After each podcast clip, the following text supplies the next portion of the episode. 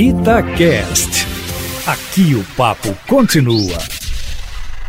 Depois que o ministro Gilmar Mendes baixou seu voto ontem proibindo o funcionamento de cultos religiosos. De modo geral, em São Paulo, ficou mais frágil aí a decisão do ministro eh, Nunes Marques, que na semana passada, na véspera da Páscoa, determinou a liberação de cultos, missas e outras manifestações eh, religiosas em todo o país, numa medida que encheu os templos evangélicos e esvaziou os de orientação católica, que preferiram manter o isolamento social e que surpreenderam o mundo jurídico a decisão de Nunes Marques, porque o ministro desconsiderou uma decisão anterior do Pleno do Supremo, que havia reconhecido o direito de os entes federados, do presidente da República aos governadores e prefeitos, de tomarem decisões sobre isolamento social, momento, sobretudo, Aline Eustáquio, em que o Brasil perde quase duas mil vidas em 24 horas e a média móvel é de 2.698 óbitos nos últimos meses, além de superar os 13 milhões de casos de Covid-19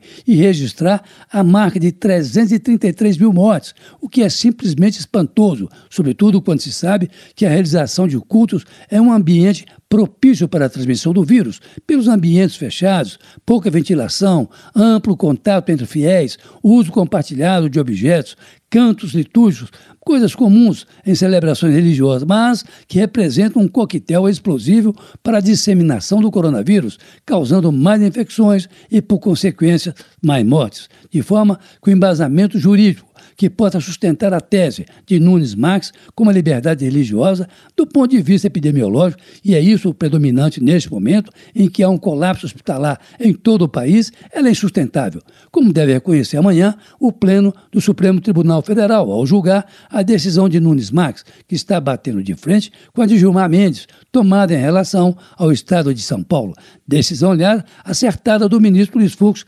presidente do STF, diante da confusão que a sentença de Nunes Marques causou no país, recebendo inclusive uma demonstração da Comissão de Justiça e Paz da Arquidiocese de Belo Horizonte, que, em atendimento à orientação da Prefeitura, fez uma missa não presencial celebrada pelo arcebispo Dom Valmor, presidente da CNBB. Lembrando que pesquisa do Datafolha de março agora registrou o apoio de 71% da população às medidas restritivas, enquanto 30% as condenam, sustentadas pelo discurso diário do presidente da República, que que quer liberar geral em nome, supostamente, da recuperação econômica, de forma que amanhã o país saberá se vale a decisão do Pleno do Supremo Tribunal Federal, que manda os entes federados tomar as medidas necessárias para conter a pandemia, ou se prevalece a decisão monocrática do ministro Nunes Marques, mandando abrir igrejas e autorizando manifestações religiosas em todo o país, Aline Eustáquio. Carlos Lindenberg,